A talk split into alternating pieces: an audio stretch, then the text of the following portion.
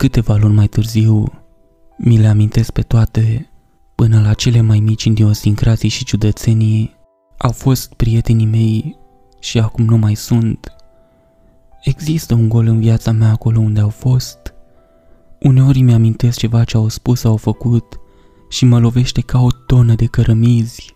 Acum nu mai sunt aici, iar eu am rămas doar cu amintirile despre ei.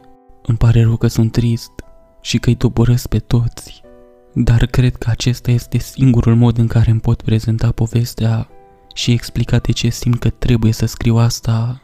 Cred că scriind asta este singura modalitate prin care pot învăța să o accept. Voi încerca să păstrez aceste tendințe de deprimare pentru mine în timp ce povestesc, dar nu pot face promisiuni. Știu că a fi a treia roată de la căruță într-un grup poate fi un lucru îngrozitor, dar mă pot gândi la ceva mai rău, să fiu a cincea roată.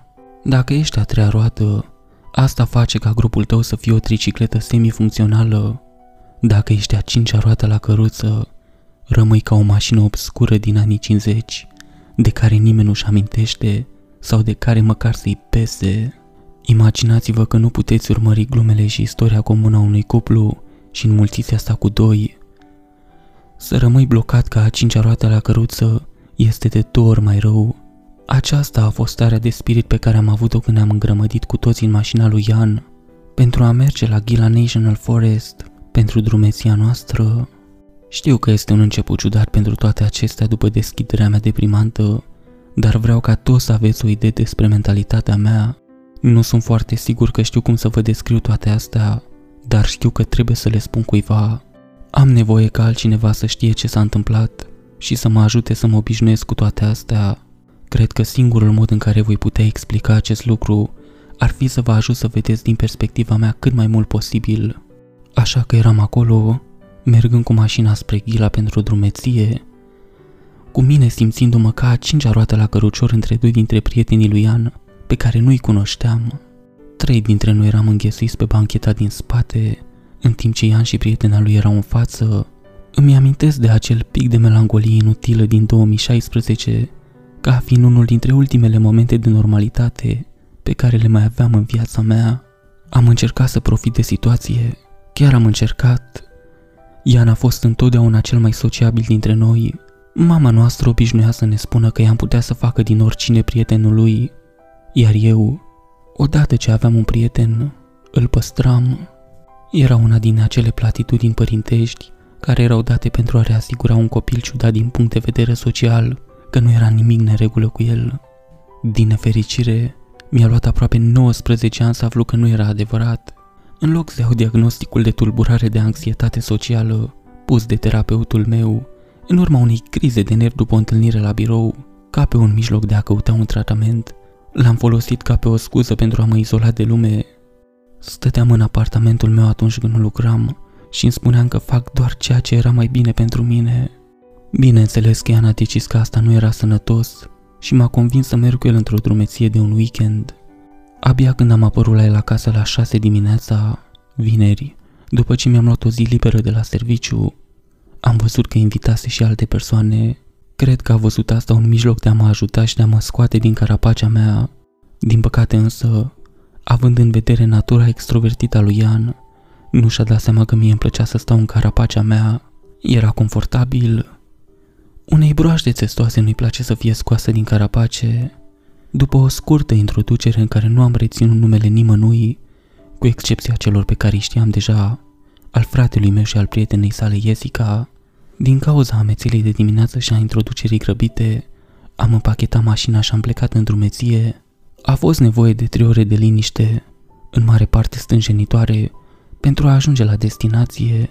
Ian a încercat să facă conversație, dar răspunsurile mele scurte și somnolența celuilalt le-au omorât destul de repede. Am găsit parcarea de lângă Gila Cliff Dwellings. În timp ce ne despachetam echipamentul, ne-am luat un moment pentru a ne bucura de priveliștea frumoasă care stătea cocoțată deasupra noastră. Este greu de crezut că cineva ar putea sculpta un oraș întreg în fața unei stângi, dar acum 700 de ani, oamenii au reușit să facă exact asta. Având în vedere că parcarea era goală, cu excepția noastră, aveam să aflăm mai târziu de ce, iar eu aveam nevoie de o lubrifieră socială. Am împărțit un pachet de șase beri și am admirat măreția. Iată o poză. În timp ce ne terminam berile, pregăteam totul și foloseam toaleta. Ea ne-a explicat în detaliu ce trase urma să urmăm. Ceea ce nu știam și ceea ce fratele meu misese să ne spună era că West Fork Trail fusese închis toată vara aceea din cauza inundațiilor. Ei bine, ca să fiu sincer, poate că nu era chiar atât de periculoasă, doar că aleseseră să nu ocureze din cauza inundațiilor recente, așa că ar fi fost o drumeție ceva mai accidentată. Deși nu a fost periculos în sine, ne-am împiedicat să întâlnim alți drumeți, ceea ce ne-ar fi creat multe probleme atunci când am fi avut nevoie de ajutor. Ian s-a gândit că am putea parcurge aproximativ 3 sau 400 de km pe oră și că vom reuși să terminăm Ghila Loop, care avea o lungime de aproximativ 30 de kilometri, cu suficient timp pentru a ne întoarce duminică și a fi gata pentru locurile noastre de muncă de luni, fără ca nimeni să știe că am mers cu spatele într-o secțiune închisă a Parcului Național. Deoarece explicația lui a fost un pic cam stufoasă în privința numelor și alocațiilor, dintre care unele nu mi le amintesc cu claritate, voi opta să includ o fotografie în loc să petrec o pagină scriind totul. De dragul simplității, acesta este traseul pe care intenționam să-l urmăm. În plus, voi include și o hartă mai detaliată a întregii zone, pentru a vă putea orienta dacă doriți să urmați traseul pe care l-am urmat noi. Dacă intenționați să urmăriți traseul pe măsură ce vă povestesc această experiență, tot ce pot să vă spun este mult noroc. Chiar și acum, când mă uit la el, mă simt la fel de pierdut ca atunci. Mergeam doar alături de grup și încercam să am o minte pozitivă în legătură cu totul. Am vrut să încerc să fac o treabă mai bună pentru a-i cunoaște mai bine pe prietenii lui Ian și Jessica. Cred că circumstanțele mele începuseră în sfârșit să se instaleze. Locuiam într-un apartament liniștit din New Mexico de mai bine de un an și nu aveam niciun prieten. Mergeam la serviciu și apoi acasă fără să fac nimic altceva. Uneori îmi petreceam întregul weekend fără să spun un cuvânt nimănui sau să vă vreo altă persoană. Știam că dacă nu schimbam ceva rapid, singurătatea va deveni norma și asta mă speria. Prima noastră zi a fost relativ liniștită. Ne-am petrecut majoritatea timpului admirând priveliștile, bucurându-ne de soare și respirând aer curat. Drumeția a fost ca și cum ne-am fi deplasat constant în sus. Cum nu eram obișnuit cu drumețiile, am rămas frecvent în urmă, dar nu i-am pierdut niciodată complet din vedere pe prietenii fratelui meu. În timp ce făceam o pauză la umbra unui copac a cărui scoarță arăta ca niște solzi uscați de la vreun aligator mor de mult, am încercat să fac conversație cu toată lumea. Am intrat într-o conversație rapidă cu Ian și Jessica despre munca lor și despre ce făcuseră în ultima vreme. Când a venit timpul să vorbesc cu ceilalți doi, am reușit să pornesc conversația doar pentru câteva propoziții, înainte ca aceasta să se încrețească și să moară. Mi-am amintit că m-am asigurat că va fi mai ușor atunci când ne vom opri pentru noapte. Ne-am odihnit o vreme înainte de a ne continua ascensiunea pe mesa. Aici a fost momentul în care toată lumea și-a dat seama cât de mult mă simțeam în afara mediului meu aici. Drumul până la mesa a fost chinuitor pentru mine. Părea că nu se mai oprește niciodată din urcat și aproape că nu există umbră care să împiedice soarele să ne bată în plin. Transpiram cu găleata, gâfâiam, gâfâiam ori de câte ori se opreau să mă aștepte să ajung din urmă. Ah, am încercat să mă prefac că nu observ șoaptele lor exasperate sau privirile în lateral, dar era mai ușor de spus decât de făcut. Păreau genul de oameni de aer liber, care făceau acest gen de lucruri de ani de zile. În momentul nostru, în momentul în care drumul nostru a început să se stabilizeze, eram gata să mă întorc și să plec. Abia când am ajuns în vârf și am privit totul, mi-am dat seama cât de proastă a fost această idee. Chiar dacă aș fi reușit să-l conving pe An să-mi dea cheile să mă lase să mă întorc la mașină și să merg acasă, nu aveam nicio idee unde mă duceam sau ce marcaje de traseu folosisem. Mi-am imaginat că mă despărțeam de grup și că mă plimbam prin iedera otrăvitoare, că mă împiedicam de o bandă de violatori de oameni de pe deal care cântau la banjo sau că mă pierdeam în întuneric și rătăceam în cercuri până când mă prindea epuizarea și expunerea. Chiar dacă aș fi reușit să mă întorc pe jos până la parcare, unde m-aș fi dus? M-aș fi întors acasă, în apartamentul meu gol. Aș fi mâncat hot packet și m-aș fi simțit din nou un prost pentru mine?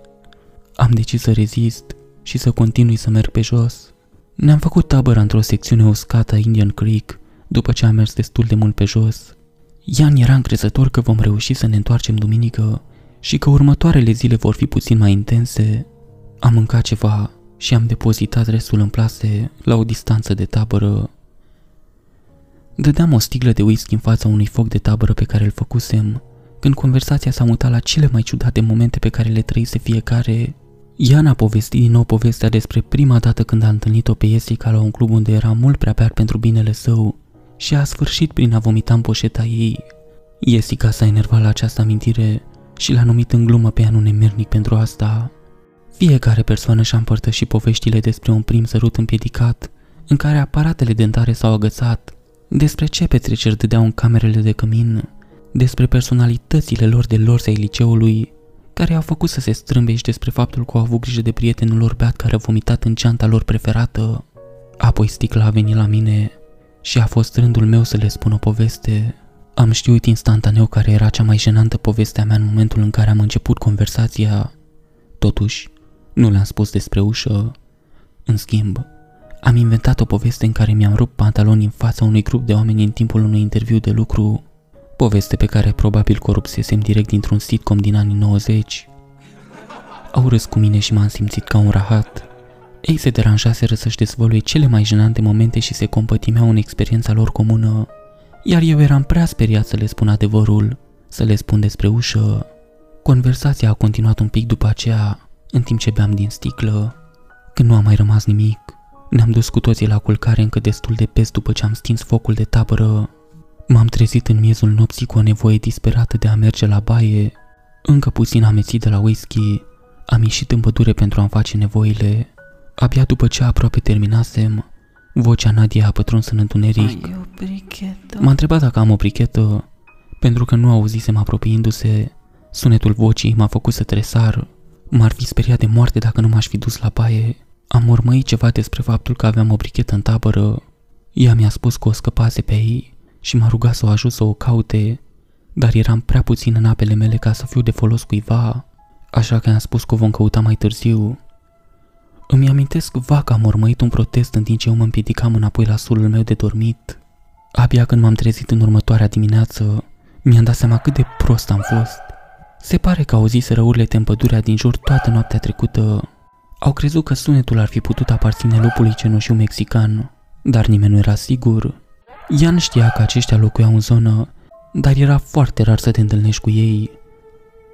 Am pălit la gândul de a fi atacat de un lup în timp ce făceam pipi în mijlocul pădurii. Am decis că data viitoare îl voi trezi pe an înainte de a ieși din pădure pentru a răspunde chemării naturii. Am împachetat ceva mai târziu, după un mic dejun ușor și ne-am continuat drumeția. A doua zi a fost puțin mai bună. Soarele copleșitor sub care am suferit anterior era ascuns în spatele unor nori grei. Am traversat mai multe râuri în timp ce urmăream joncțiunea 157 729.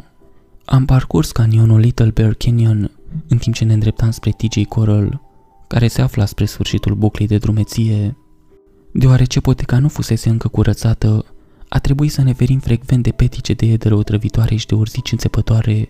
M-am descurcat mult mai bine în această drumeție și, în ciuda unei ușoare mahmureli, am simțit că mă descurca mult mai bine în rucsacul și cismele creoaie pe care mi le-am promutat fratele meu.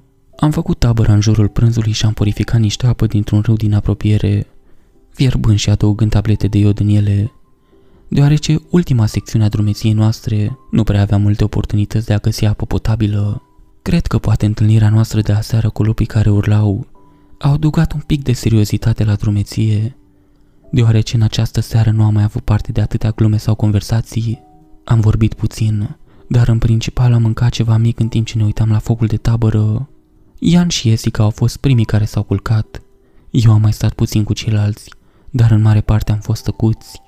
Ceilalți doi s-au întins încet încet după un timp, iar eu am decis să mă mai bucur puțin de căldură înainte de a mă pregăti să mă duc la culcare. Când am terminat de stins focul, îmi amintesc că Jerry a venit la mine și mi-a cerut harta. Mi-a spus că voia să planifice restul călătoriei noastre și că exista un izvor în apropiere pe care ar trebui neapărat să-l vizităm și care, bineînțeles, nu era departe de drum. Am luat harta din rucsacul lui Ian și am dat-o înainte de a mă întoarce. M-am trezit a doua zi dimineață când Ian își răsculea ceanta. Părea mai furios cu cât căuta mai mult timp. Mișca toate obiectele unul în altul, în timp ce se uita adânc în rucsac în căutarea a ceva ce lipsea. Frustrat că nu găsea obiectul pe care îl căuta, a întors ceanta cu susul în jos și a aruncat totul. Era practic gata să-și smulgă singur părul și se părea că își petrecuse întreaga dimineață căutând acel singur lucru. Vrând să știu ce se întâmpla, m-am apropiat de el și am început să vorbim. M-a întrebat. Hei omule, ai văzut harta mea pe undeva? Se pare că nu o găsesc. Uh, unde e Gary? I-am dat harta aseară ca să facă un mic ocol în excursie ca să putem vizita un izvor. De ce nu-l întreb el? Poate probabil știe. I-am răspuns eu. Atunci Ian a spus ceva care a schimbat totul. Gary? Despre cine vorbești? Te referi la Oliver, nu-i așa? Să nu spui că ai crezut că îl cheamă... I-am explicat. Nu, mă refer la Gary, un tip înalt, cam slăbuț, știi tu. Tu glumești, nu-i așa? S-a uitat confuz câteva secunde și a scos un sunet de întrebare ca un computer foarte vechi, care încerca să proceseze ceva cu câteva momente înainte de a lua foc. Piesele au făcut un click și Ian a strigat. Mă, tu ești prost? Cine naiba e Gary? Atrăgând atenția tuturor celor din zonă. Un nenorocit ți-a cerut harta noastră în mijlocul nopții și tu ai dat-o pur și simplu? I-ai dat lucrurile noastre unui străin oarecare pe care l-ai întâlnit în pădure? Am încercat să mă explic și să-i spun că îl cunoșteam pe Gary și că el îl cunoștea, din moment ce mi-amintesc că făcusem o drumeție cu el cu o zi înainte, dar nu am găsit cuvintele potrivite pentru a transmite acest lucru. Aici a intervenit Jessica și m-a întrebat ce naiba se întâmplă. Ea n-a vărsat vitriol. Cât de prost ești, Evan! Un tip oarecare pe nume Gary vine la tine în mijlocul nopții și îți cere harda și tu i-o dai? Iisuse Hristoase, aveam nevoie de harta aia ca să ne deplasăm fără probleme, deoarece potecile de aici nu au fost curățate. Ian a strigat timp de aproximativ 15 minute, timp în care toată lumea a devenit conștientă de situația noastră. Jessica a reușit să-l calmeze suficient de mult pentru a ne putea gândi la următoarea mișcare, deși nu eram complet terminați, deoarece Ian memorase o parte din marcajele de pe traseu. Urma totuși să fie mult mai greu să navigăm prin intersecțiile necesare pentru a ne duce înapoi la mașină. Ne-am împachetat toate lucrurile, asigurându-ne că tipul nu mai luase nimic și am plecat. Pe toată durata drumeției, am simțit ochii lui Ian cum mă străpungeau.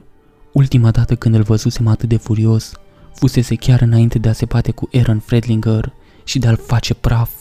A fost suspendat o săptămână, iar Aaron s-a ales cu un ochi vânăt, buza spartă și nu a mai îndrăznit să spună nimic despre mama noastră. De fiecare dată când întâlneam o pauză în drum, Petreceam câteva minute în timp ce Ian încerca să-și amintească încotro să se îndrepte. Faptul că traseele fusese închise și căile erau acoperite de vegetație nu făcea decât să îngreuneze totul.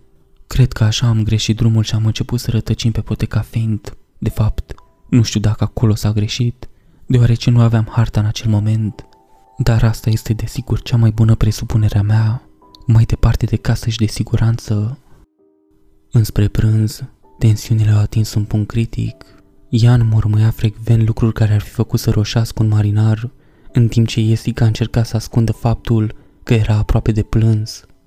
Oliver a încercat să ușureze situația, spunându-le tuturor că trebuie doar să urmăm busola și vom ajunge acasă teferi și nevătămați. Prietena lui Oliver nu a spus prea multe, ci doar s-a uitat în liniște la picioarele în timp ce mergea. Cred că a avut dreptate deoarece Lucas își pierdea constant echilibrul și aluneca.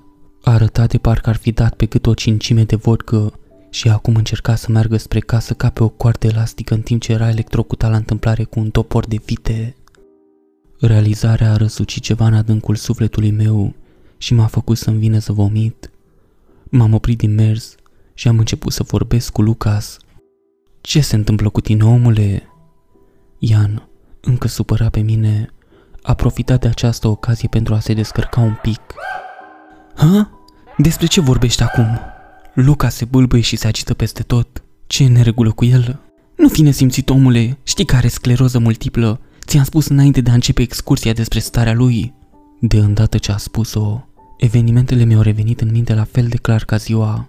Mi-am amintit că i-am atras de o parte și mi-a spus despre diagnosticul prietenului său și despre faptul că probabil aceasta va fi ultima lui ocazie de a mai face o astfel de drumeție lungă, așa că trebuia să-l ajutăm și să ne mișcăm încet. Mi-am amintit cum îl priveam cum se tăra pe potecă și mă gândeam la propria noastră mamă și la boala ei. Mi-au revenit amintiri dulci amărui despre urările de ziua de naștere care ne-au fost făcute de pe patul de spital și despre cum o auzam plângând în liniște în mijlocul nopții când credea că dormim. Vinovăția m-a inundat și am făcut un pas în față pentru a-i cere scuze lui Lucas atunci când s-a întâmplat. Lucas a uitat urât la mine în clipa în care am făcut un pas înainte și a căzut în poziția cocoșată pe mâini și picioare, aproape că părea că îi se zbârlea pielea în fața unei posibile amenințări și am putut vedea dinții lui rup și putreziți, în timp ce ne-a șuierat pe toți înainte de a pleca cu un pas sopăitor în pădure. Se mișca ca una dintre acele monstruozități CGI din ultimul film, Planeta Maimuțelor. Echilibrul său jovăitor și instabil a fost înlocuit de un mers mai natural și animalic, în timp ce a țopăit în depărtare și a dispărut printre copaci. Ultimul lucru pe care l-am văzut a fost ceea ce am presupus că erau hainele sale, care se desprindeau de pe corpul său, dezvăluind că nu erau de fapt haine, ci falduri gri de piele. Oliver a fost primul care a vorbit. Ce naiba! De îndată ce Oliver a rostit aceste cuvinte, a fost ca și cum s-ar fi aprins un întrerupător care i-a pus pe toți în stare de panică. Am început să alergăm de-a lungul potecii ca și cum ne-ar fi fost de folos. Singurul gând pe care l-aveam în cap era să pun cât mai multă distanță între mine și chestia aia. Cred că a durat un sfert de oră până până când am rămas fără energie, cu rucsacurile noastre grele și natura dezorientată a pădurii. În timp ce încercam să ne tragem sufletul, am cercetat zona din jurul nostru și am ajuns la o realizare teribilă. În panica noastră, am ieșit din drum și acum eram și mai adânc în pădure. Am încercat să dăm sens la tot ceea ce vedeam. Îmi amintesc doar că ea înmormăia mereu aceeași frază. Ce naiba a fost asta? Răspunsul scurt este că a fost Lucas. Răspunsul lung este următorul. Nu a existat niciun Lucas. Nu chiar. Îmi pare rău că întrerup povestea în mijlocul ei, dar cred că acum este cel mai bun moment pentru a încerca să explic totul. Știu cât de confuz pare totul în legătură cu Jerry și Lucas. Adevărul este că am făcut asta pentru că nu cred că aș fi putut să vă explic în mod corespunzător, fără ca voi să experimentați mai întâi prin ochii mei. Nu știu cum să numesc toate aceste lucruri, dar îți fac ceva în minte, se insinuează în amintirile tale. Nu știu cum se numesc aceste lucruri, nu știu dacă e vreo creatură sau orice altceva, dar îți fac ceva în minte, se bagă în amintirile tale, se înfășoară într-un zid al amintirilor tale și chiar dacă știi că ceva nu este în regulă, nu poți paria. Grupul tău de patru prieteni ar putea crește la cinci și nu ți-ai dat seama. O parte din tine te va admonesta în mod stupid pentru că te-ai întrebat vreodată cât de mulți erau. Te uiți la ei și recunoști fața, îți amintești evenimente, îți amintești că v-ați îmbătat împreună într-un bar, îți amintești că plângea pe umărul tău după o despărțire dură, îți amintești tot ce s-a întâmplat între voi, dar nimic din toate astea nu este adevărat.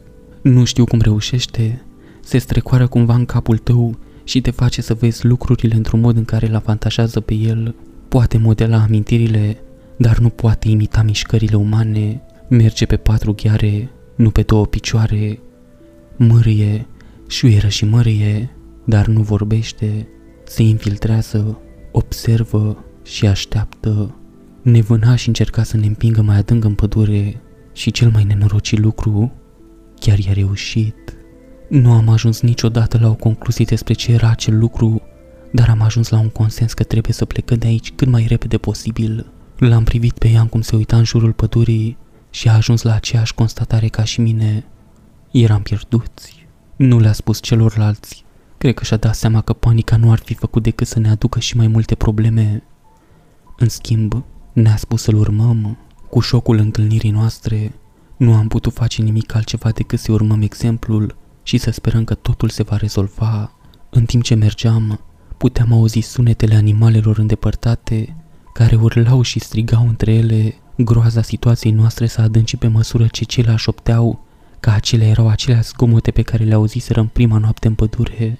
Orice ar fi fost acest lucru, ne urmărea și striga la alte animale din zonă. În acel moment, nu mă puteam opri să nu mă gândesc la unul dintre ei, ieșind în trombă din tufișuri și înfingându-și dinții negri și putreziți în gâtul meu, înainte ca măcar restul grupului să poată reacționa.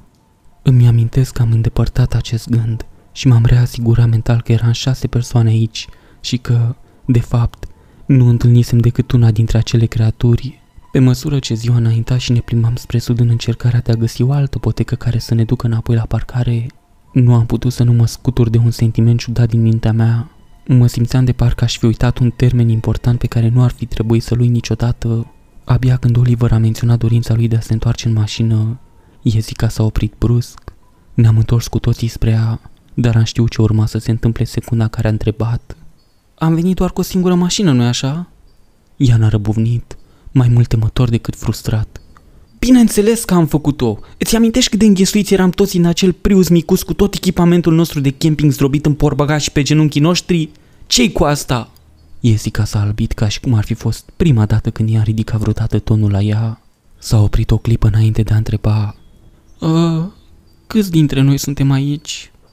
În mașina lui Ian stăteau confortabil patru persoane, inconfortabil cinci. Și eram șase dintre noi în pădure în acel moment. Totul s-a întâmplat deodată. Ian a jurat. Prietena lui Oliver a scos o jumătate de țipăt și o jumătate de suspin, în timp ce eu mă uitam cu ochii mari de la o persoană la alta, încercând să-mi dau seama care dintre noi nu avea ce căuta acolo. Sara a fost singura care a reușit să spună ceva și anume Eu sunt Sara. Nici nu-și terminase cuvintele că i-a sărit maxilarul. Nu mă refer la faptul că s-a deschis ca și cum ar fi fost uimită de ceva. S-a deschis ca și cum s-ar fi dislocat de pe fața ei. Spațiul dintre buzele era un gol masiv și gingii inflamate de un roz bolnăvicios care avea cel puțin 30 de centimetri lățime. Ne-a privit cu niște ochi morți, în timp ce și-a ridicat încet o mână tremurândă până la maxilar și a încercat să-l blocheze înapoi, într-o înfățișare mai apropiată de cea umană. L-a pus la loc un sunet gol de carne și oase, care se mișcau ca și cum nimic nu era neregulă cu ceea ce tocmai se întâmplase. Înainte de a încerca să vorbească din nou, Eu sunt Sara. Ian a fost primul care a reacționat. A făcut un pas spre joara aia de om și și-a zvârlit bastonul în fața în timp ce urla Pleacă naiba de aici! Ea a sărit înapoi de la atac cu o mișcare neglijentă și a aterizat în patru labe. Corpul ei a tremurat ca și cum o descărcare electrică ar fi trecut prin ea în timp ce se îndepărta încet de noi toți. În timp ce se afla tot timpul cu fața spre Jessica, ne-a șuierat pentru ultima oară, înainte de a se retrage mai adânc în pădure, cu o șovăială convulsivă. A fost nevoie de o clipă pentru ca noi toți să ne recăpătăm calmul, înainte de a continua să mergem, în timp ce încercam să ne uităm în toate direcțiile deodată. Îmi amintesc că Oliver divaga în timp ce mergeam. Tot întreba, deși nimeni nu-i răspundea. Ați văzut cum se mișca? Se mișca ca un epileptic în delir. Ați văzut vreodată documentare despre boala vacine bune? Chestia aia se mișca ca una dintre acele vaci infectate. Ce naiba era chestia aia? Era o persoană, ce fel de persoană poate să facă ceva corpului său? A, a, a, a încercat să vorbească cu noi, a... A divagat ore întregi până când a trebuit să ne oprim. A trebuit să-i spunem să tacă, pentru că ne făceam griji că acel lucru ne aude, deși nu era cazul. L-am făcut să nu mai vorbească, pentru că nu făcea decât să ne sperie. Deși ne-am oprit pentru o noapte, niciunul dintre noi nu a dormit. Ne-am așezat în jurul unui foc de tabără și am ascultat sunetele de scântece și urlete ascuțite care veneau din jurul nostru. Se părea că de fiecare dată când eram pe punctul de a dormi, strigătele începeau și mă trezeau dintr-o dată. Am vorbit în șoaptă și am încercat să ne dăm seama ce voiau de la noi, chiar dacă niciunul dintre noi nu dorea cu adevărat să afle răspunsul la această întrebare. Orele s-au prelungit aproape la nesfârșit, până când s-au ivit zorii și ne-am continuat drumeția. Ne-am petrecut duminica făcând drumeții și încercând să găsim o priveliște cunoscută, fără să știm cu adevărat unde ne aflam și încotro ne îndreptăm. Singura noastră speranță era să dăm peste un alt drumeț sau să găsim o zonă cu un punct de observație suficient de înalt pentru a putea supraveghea întreaga zonă. Din păcate, orice altitudine la care am urcat nu ne permitea o vedere mai bună a zonei și era extrem de puțin probabil să găsim un alt drumeț din cauza faptului că poteca fusese închisă și nu era curățată. Chiar dacă i-am fi găsit, ce șanse aveam să avem încredere în ei și să fim siguri că nu era vorba de una dintre acele lucruri? La jumătatea zilei, Ian mi-a șoptit. Numără oamenii care poartă rucsacuri. Unul dintre ei este din nou cu noi. M-am uitat întâmplător peste umăr și am observat că unul dintre membrii grupului nostru mergea fără niciun echipament. Erau în urmă, dar se aflau încă în apropierea noastră. Se mișcau încet, dar nu prezentau niciuna dintre mișcările sacadate ale celor doi precedenți. Gândul că învăța să ne imite mișcările m-a neliniștit. Fără să mă gândesc cu adevărat, mi-am dat jos rucsacul și m-am apropiat de impostor. Înainte ca el să-și dea seama ce se întâmplă, l-am împins cât de tare am putut. În clipa în care mâinile mele au apăsat pe cămașa lor, am simțit că ceva alunecos și cald cetează, ca și cum stratul exterior s-ar fi desprins de pe un mango putred. Cămașa lor a alunecat de pe corpul lor în mâinile mele și mi-am dat seama repede că era pielea lor. Chestia era de fapt goală, dar dădea aparența hainelor prin modificarea culorii pielii sale, aproape translucide. Am lăsat să cadă pielea care se desprinsese și aceasta a lovit pământul. Creatura s-a răsturnat pe spate și a început să urle. Nu pot descrie sunetul decât astfel. Imaginați-vă că vă dați jos din pat în mijlocul nopții ca să vă ușurați, în timp ce pipăiți prin întuneric pentru a ieși din cameră, călcați pe coada câinelui dumneavoastră, imaginați-vă acel țipă speriat de durere și șocul care vine odată cu el. Acum concentrați-vă asupra emoției pe care ați simțit-o când ați auzit acel scomod, acea surpriză bruscă. În realitate, sunetul pe care l-a făcut nu semăna deloc cu un câine rănit, doar că mi-a amintit atât de mult de un animal de companie rănit, încât nu pot face diferența între sunete. Iată partea cea mai rea. Nu ar fi trebuit să mă simt rău. Acele lucruri ne urmăreau și ne chinuiau. Probabil că ne vânau, iar eu mă simțeam prost că am făcut rău. Nu ar fi trebuit să mă simt prost, dar el a vrut să mă simt și am făcut-o. Lucrul s-a răsucit pe jos pe spate timp de câteva secunde, scoțând un scomod jalnic. S-a întins înapoi cu brațele și s-a pus în patru labe. Articulațiile sale au pognit umede, iar mușchii și oasele sale s-au ajustat pentru a se potrivi acestei noi poziții, târându-se, strigând tot timpul, în timp ce Ian îl urmărea cu bastonul, sperând să-l ajungă din urmă și să-i spargă capul. Abia când a dispărut din peisaj, mi-am dat seama că țipetele nu veneau doar de la monstru, ci și de la Jessica. Încerca să imite răspunsul ei, cu Ian dispărut și cu țipetele Jessica atrăgând probabil mai multe dintre acele lucruri spre noi. Am decis că trebuie să fac ceva. Am făcut un pas înainte și am înfășurat-o în brațe. Tremura ca o frunză în vânt. I-am îngheat părul și am șoptit că s-a terminat. Ea a reușit să năbușe ceva despre chipul ei. Tot ce am putut să înțeleg a fost că ceva era teribil de rău cu fața ei. S-a liniștit în timp ce îi spuneam că totul va fi bine, dar nici eu nu credeam asta, dar era singurul lucru la care mă puteam gândi și care ar fi putut să o liniștească. Ian s-a întors fumegând că monstrul a scăpat, iar eu am întrerupt cu stângăcie îmbrățișarea. Ian nu a spus nimic, ci doar a început să meargă. Am continuat să-l urmărim, sperând că va găsi drumul, dar știind că probabil nu o va face. Șase ore mai târziu, ne-am așezat pentru noapte.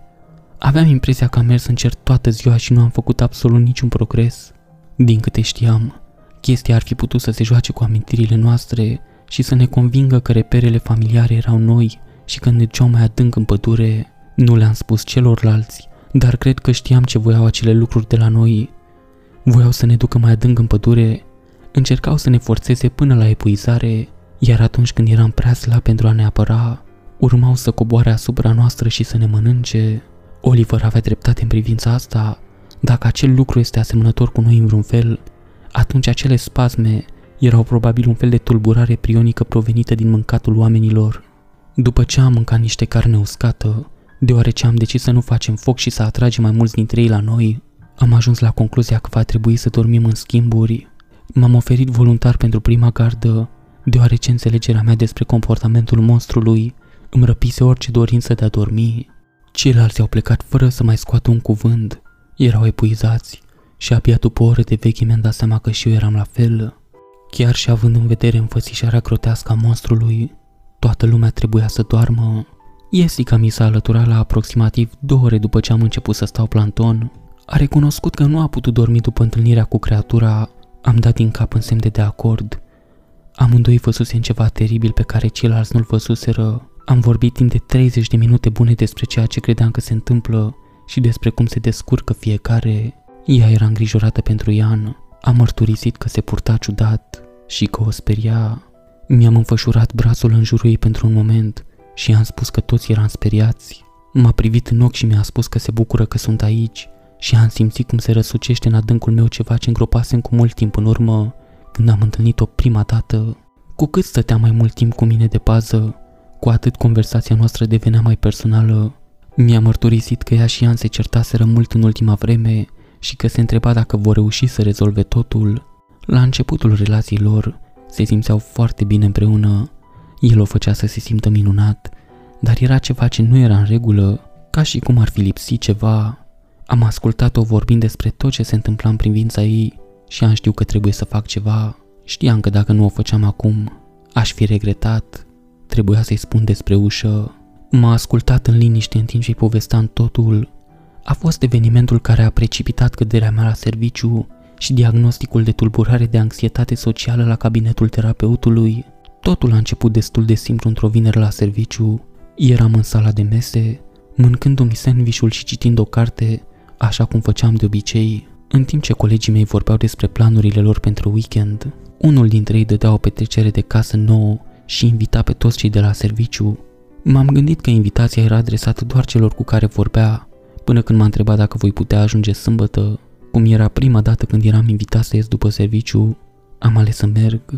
Mi-am petrecut toată ziua de sâmbătă pregătindu-mă, planificând subiecte interesante pe care să le aduc în discuție în cazul în care ar fi existat o pauză în conversație și sticla de vin pe care aveam de gând să-i o dau ca dar de casă nouă.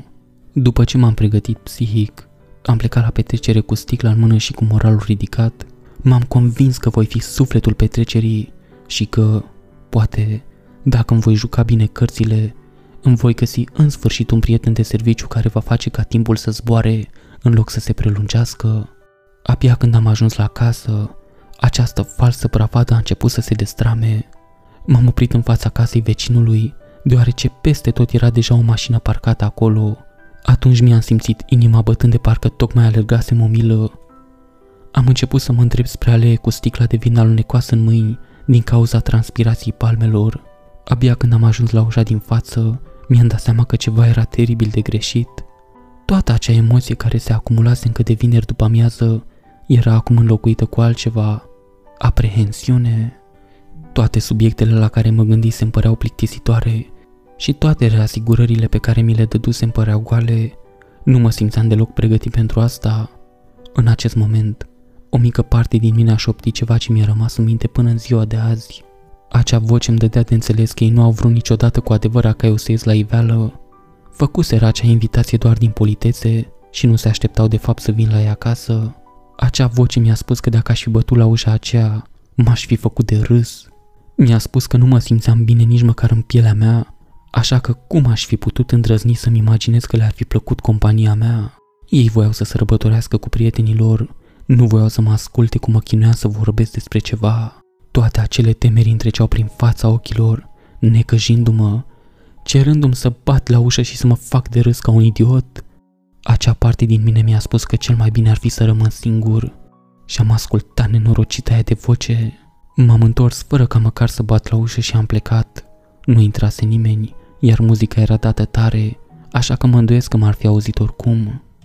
Nu ar fi trebuit să fiu acolo de la bun început. Poate că i-am văzut privindu-mă de la fereastră, poate că nu. Poate că râdeau de mine în timp ce plecam cu mașina, agitat și stânjenit. Poate au glumit pe seama retardului social care pare că s-a speriat și a fugit de la ei din casă, în timp ce eu m-am dus acasă și am plâns în duș. Poate. Jessica a ascultat în timp ce îi spuneam povestea, a zâmbit cu tristețe când am început să plâng pe umărul ei. Toate acele sentimente pe care le trăisem în fața colegului de muncă au revenit în grabă.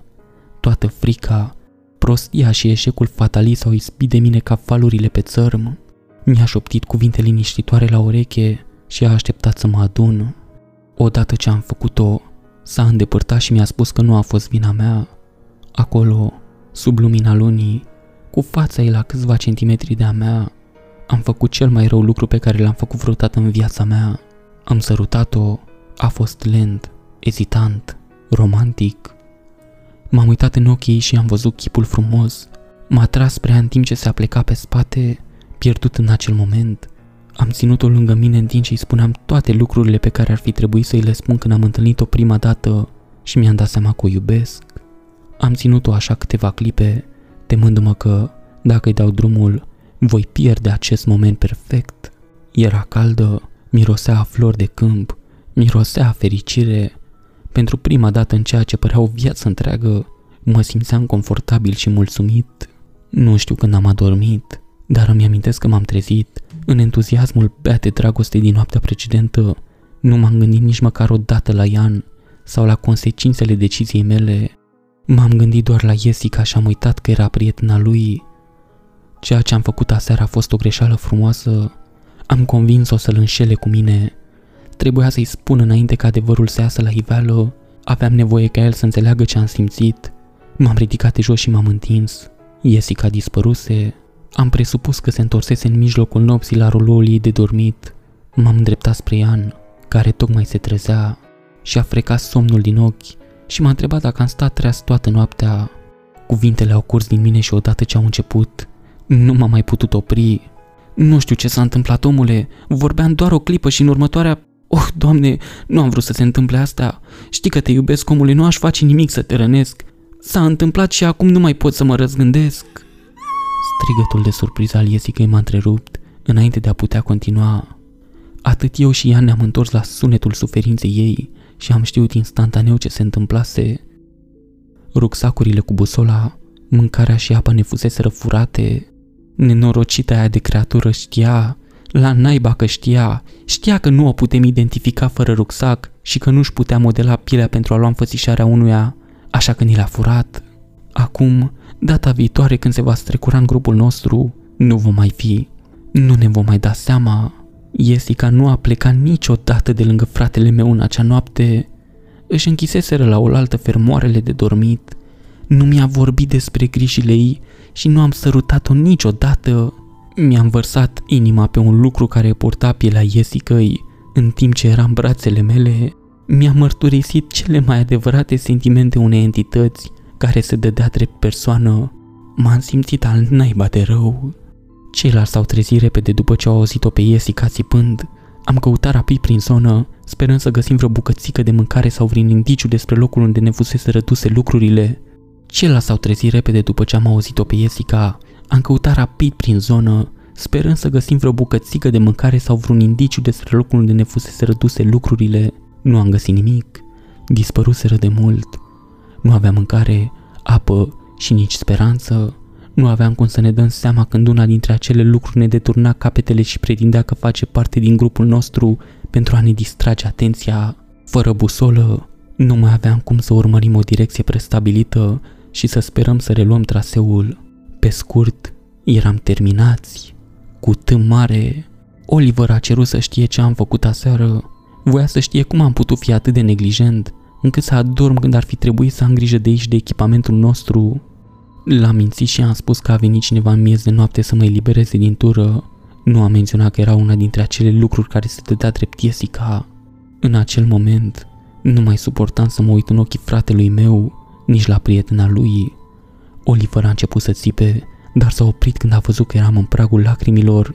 Nu știu dacă a fost mila sau dezgustul care l-a făcut să se oprească, nu contează în niciun caz. Am adunat singurul lucru pe care nu ni luaseră în timpul nopții, rulourile noastre de dormit și am continuat să mergem. Drumeția fără apă și fără perspectiva de hrană a fost insuportabilă. Eram deja epuizați, iar realizarea faptului că în curând urma să murim de foame și deshidratare nu a făcut decât să ne secătuiască și mai mult din energie. În decurs de câteva ore, gura mea se simțea gumoasă și uscată, în timp ce ne aflam încă sub bolta de frunze, temperatura era în creștere. Nu a durat mult până când s-a instalat deshidratarea. Îmi tot lingeam buzele în încercarea de a le menține umede, dar simțeam că încep să crape pe măsură ce saliva începea să se usuce. În timp ce mergeam, Oliver a accelerat ritmul și m-a ajuns din urmă. M-am uitat la el și am știut, fără ca el să spună nimic, că o altă chestie din aceea se alăturase grupului nostru. Mi-a șoptit. Nu te uita direct la el, doar ține-l în colțul ochilor. Cred că așa se joacă cu mintea ta. Are explicat de ce ți amintește tipul acela în acea noapte, dar noi ceilalți nu ne putem aminti. Tu l-ai văzut, dar noi ceilalți nu. Nu te apropia, doar ține-l în colțul ochilor. Ne urmărește de vreo jumătate de oră. Cred că ar vrea doar să ne privească și să ne urmărească. M-am prefăcut că îmi crăp gâtul și m-am uitat la tagma din viziunea mea periferică. Era în urma noastră cu aproximativ o duzină de metri, în starea de repauz. Trăsăturile sale faciale păreau statice. Puteam distinge ochii și nasul, dar se mișca și se ondula constant, ca un plastic bubos. În acest moment eram prea obosiți ca să ne mai obosim să o alungăm. Am continuat să mergem și am sperat că nu va încerca să ni se alăture grupului. Părea mulțumit să păstreze distanța și să ne țină în raza sa vizuală. Ne-a urmărit în timp de aproximativ 3 km înainte de a se desprinde spre copaci cu un meș ovăitor și ciudat. Eram prea obosiți ca să mai încercăm să stabilim un sistem de ture. Ne-am înghesuit doar în încercarea de a ne convinge că eram mai în siguranță atunci când eram mai apropiați. Dar de fiecare dată când unul dintre noi se simțea suficient de confortabil pentru a dormi, acele lucruri începeau să facă zgomot. Zgomotele au început ca niște țipete ascuțite al căror sunet părea să călătorească kilometri întregi. Pe măsură ce noaptea înainta, deveneau mai agresive. Îmi amintesc că odată, în timp ce adormeam, am auzit numele meu. Evan. Lucrurile nu doar că ne urmăreau, ci și învățau. Își perfecționau mimica. Gândul ăsta m-a deranjat mai mult decât ideea că ne urmăreau în întuneric. Cât timp le va lua să devină mai mult decât oameni? Ce vor face odată ce vor fi capabili să meargă din nou printre oameni? Am adormit cu gândul ăsta bătându-mi în cap, ca un om prins într-un zid. Ne-am trezit marți dimineața și am plecat fără să spunem nimic. În acest moment, nu mai era nimic de spus. Unii dintre noi rămăsese rătreși toată noaptea, fără mâncare sau apă. Stresul constant ne epuizase complet. Am continuat drumeția în aceeași direcție în care mergeam, cu speranța falsă că vom da peste cineva. În cele din urmă, drumeția noastră părea mai degrabă un marș al morții. Picioarele mele erau acoperite de bășici, care se rupseseră și îmi lipiseră tălpile de șosete. La fiecare pas simțeam că îmi sfâșii rănile un pic mai mult. În încercarea de a-mi lua gândul de la disconfort, m-am concentrat asupra fratelui meu care mergea în față. Nu mergea atât de mult cât șchiopăta înainte, nu-și mai folosea bastonul și îl târa după el ca și cum ar fi fost un membru rupt. Am privit cum a călcat pe o piatră și bastonul i-a alunecat din mâini. A continuat să se tărească înainte ca și cum nimic nu s-ar fi întâmplat, nici măcar nu și-a dat seama că i-a căzut din mâini. În acel moment mi-am dat seama că ceva nu era în neregulă. Am știut că fratele meu nu mai era fratele meu. Am știut că fratele meu nu mai era ceea ce pare. I-am luat în liniște bățul când am trecut pe lângă el.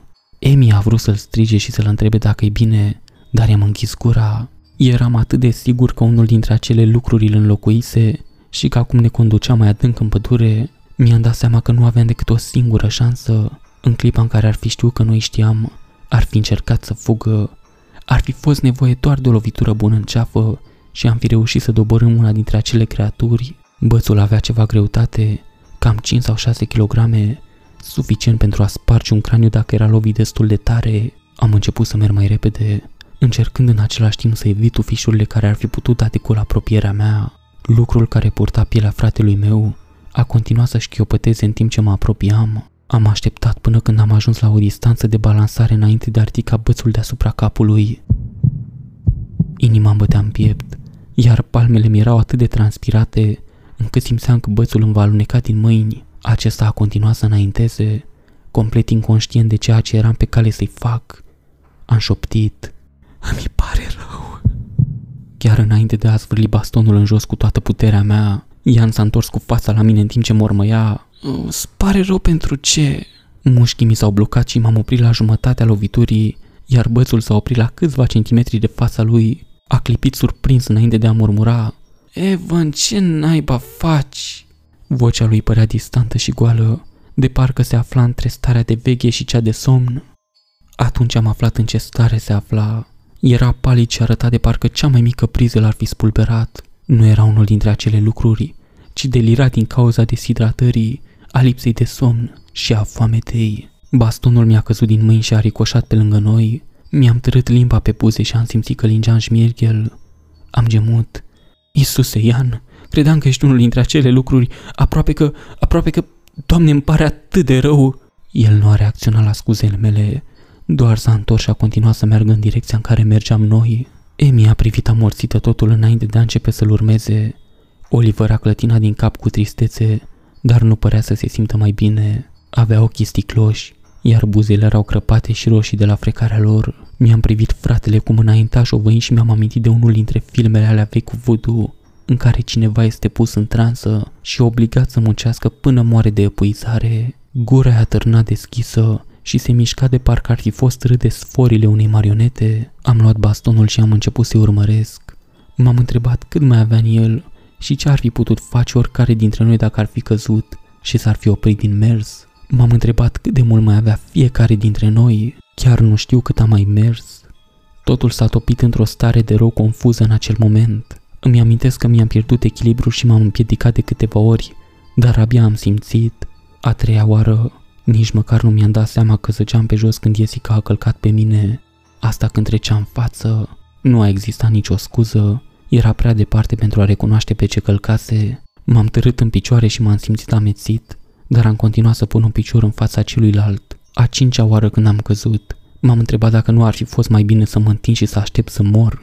Un băzăit entuziast în spatele meu de la una dintre acele lucruri m-a făcut să mă ridic în picioare. Abia când am dat peste semnul pentru camionul Little Bear, am realizat cât de aproape eram de mântuire. Postul pentru Little Bear Canyon avea, de asemenea, un semn de ramificare care indica direcția spre TJ Coral, care se afla la doar câțiva kilometri de locul unde am pornit de la Gila Cliff Dwellings, așa că am mers pe ruta 15. Ian se îndrepta spre direcția corectă și eram aproape liber acasă. În entuziasmul meu, am început să-i sun pe ceilalți pentru a anunța că sfârșitul era aproape. M-am uitat în jurul meu și am strigat.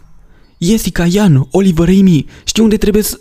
Cuvintele mi-au murit pe buze când am numărat numele și mi-am dat seama că nu se terminaseră încă. Ceilalți continuau să se miște ca și cum nu m-ar fi auzit vorbind.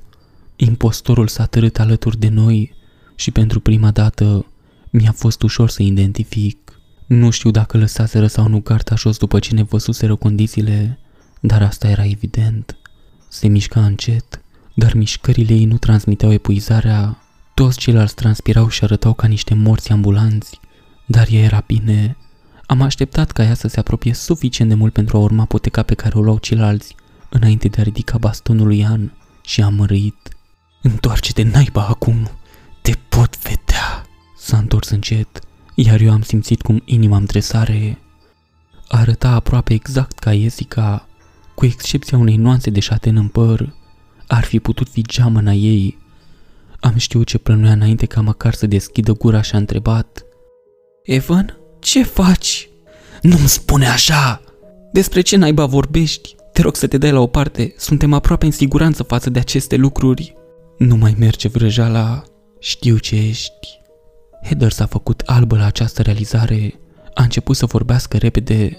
Nu sunt unul dintre acele lucruri. Te rog, Evan, trebuie să-ți amintești. Eram șase. Lucrurile alea vor să credem că au fost doar cinci, ca să poată lua pe unul dintre noi fără ca celorlalți să le pese. Aceste lucruri nu ne vor pe toți, ci doar pe cel mai slab. Te rog, hai să mergem înainte să ne prindă.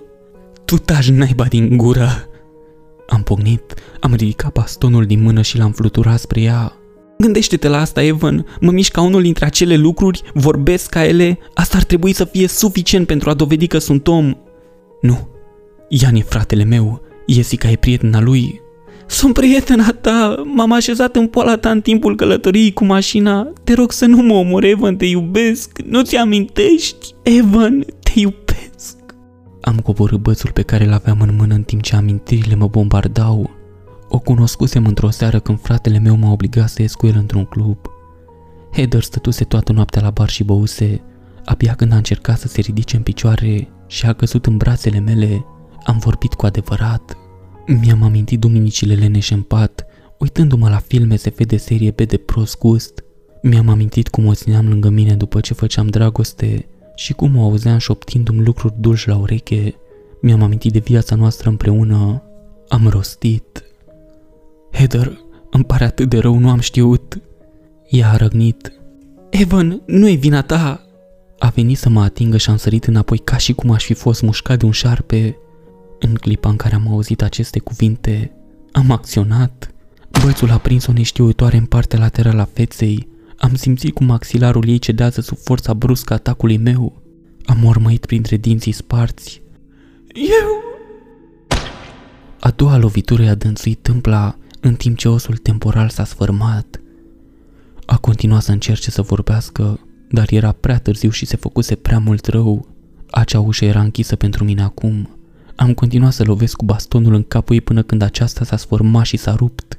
Mi-a ridicat privirea de la trupul ei tremurând și l-am văzut pe fratele meu privindu-mă cu groază. Ce naiba, Heather? Am vorbit printre dinții strânși și l-am privit cu ochii roșii. Haide, trebuie să plecăm. A continuat să vorbească, dar am trecut pe lângă el. Nu voiam să explic. În cele din urmă a fugit înainte, revigorat de perspectiva de a găsi salvare pe drum. M-am uitat în spatele meu pentru ultima oară. Ultimul lucru pe care l-am văzut a fost unul dintre acele lucruri care trăgea în spate cadavrului Heather. Părea emaciată și pe jumătate moartă de foame. În acel moment, nu mi-a mai fost frică de chestia aia, ci doar mi-a fost milă. Nu voi ști niciodată dacă mi-a impus sau nu această emoție. M-am întors și am ajuns din urmă pe ceilalți pe ruta 15. Am stat pe drum timp de 15 minute până când am reușit să semnalizăm o mașină și a fost chemată o ambulanță pentru noi. Medicii au spus că expunerea noastră la intemperii, combinată cu foamea și deshidratarea, a declanșat halucinațiile auditive și vizuale pe care le-am avut. Este răspunsul tipic pe care l-ai primit după ce ne-ai auzit divagațiile noastre pe jumătate moarte despre creaturi care își deformează carnea și amintirile noastre pentru a ne duce în pragul morții, astfel încât să ne poată prăda atunci când suntem cei mai slabi. Am petrecut o săptămână acolo, în timp ce primeam tratamente, povestindu-ne experiențele noastre îngrozitoare și apoi evaluări psihice ulterioare înainte de a fi eliberați. Am încercat să vorbesc cu ceilalți despre asta, Ian și Jessica au refuzat să vorbească cu mine despre asta. Nu-i cunosc cu adevărat pe Oliver sau Amy, așa că nici asta nu se pune problema. Ei vor doar să uite. Eu nu pot să uit. Uite cum stă treaba. Îmi amintesc că Nadia m-a rugat să o ajut să-și găsească bricheta. Îmi amintesc că am stat treaz până târziu și am vorbit cu ea lângă focul de tabără, în timp ce fuma ca un horn. Pot să recitesc jocurile de cuvinte teribile pe care Jerry le făcea despre aproape orice și determinarea lui Lucas de a parcurge acest traseu în timp ce ceda în la efectele sclerozei multiple. Îmi amintesc cum îi șopteam lucruri dulci lui Jessica sub strălucirea lunii pline. Încă îmi pot imagina acel moment clar ca lumina zilei, chiar și luni mai târziu. Știu conversația pe care am avut-o cuvânt cu cuvânt. Îmi amintesc senzația pielii ei pe mea și mirosul părului ei când mă presa în el când am ajuns la acel moment de conectivitate. Îmi amintesc că Heather m-a implorat, m-a implorat să nu o omor. În ciuda faptului că am scris toate astea cu luni de zile mai târziu, pot vedea toate aceste lucruri clar. Uneori, în noapte, îmi amintesc chiar și cum conduceam spre Parcul Național Ghila, cu Heather stând în poala mea, strângându-se jucăuși de mine și spunându-mi cât de distractivă va fi excursia noastră. Uneori mă gândesc la această amintire mai mult decât ar trebui. Deoarece nu pot vorbi cu fratele meu sau cu Jessica despre asta, a trebuit să găsesc o altă cale de ieșire. Cred că scriu toate astea pentru un singur motiv. Catharsis. În cele din urmă, mă tot întreb dacă ceea ce am făcut a fost bine. A fost oare alegerea corectă? Vreau să citești asta și să-mi spui că nu am avut altă opțiune, că riscul ca unul dintre ei să scape în oraș mi-a forțat mâna. Știu că nu e cazul. Aș fi putut să plec sau să încerc să o sperii, dar nu am făcut-o. Ce fel de persoană poate să se uite în ochii cuiva, să-și amintească toate lucrurile pe care le-a făcut și viața pe care a avut-o și să facă ceea ce am făcut eu? Cine poate să aibă toate aceste amintiri și să pună capăt la totul cu atâta nesimțire? Nu contează dacă nimic din toate acestea nu a fost real, pentru că în acel moment, pentru mine a fost. Cine se poate uita la cineva și să simtă atâta dragoste pentru el înainte de a-l ucide? Răspunsul la această întrebare este simplu acum, când mi-l pun cu voce tare, doar că nu mi place răspunsul. Semnat Evan.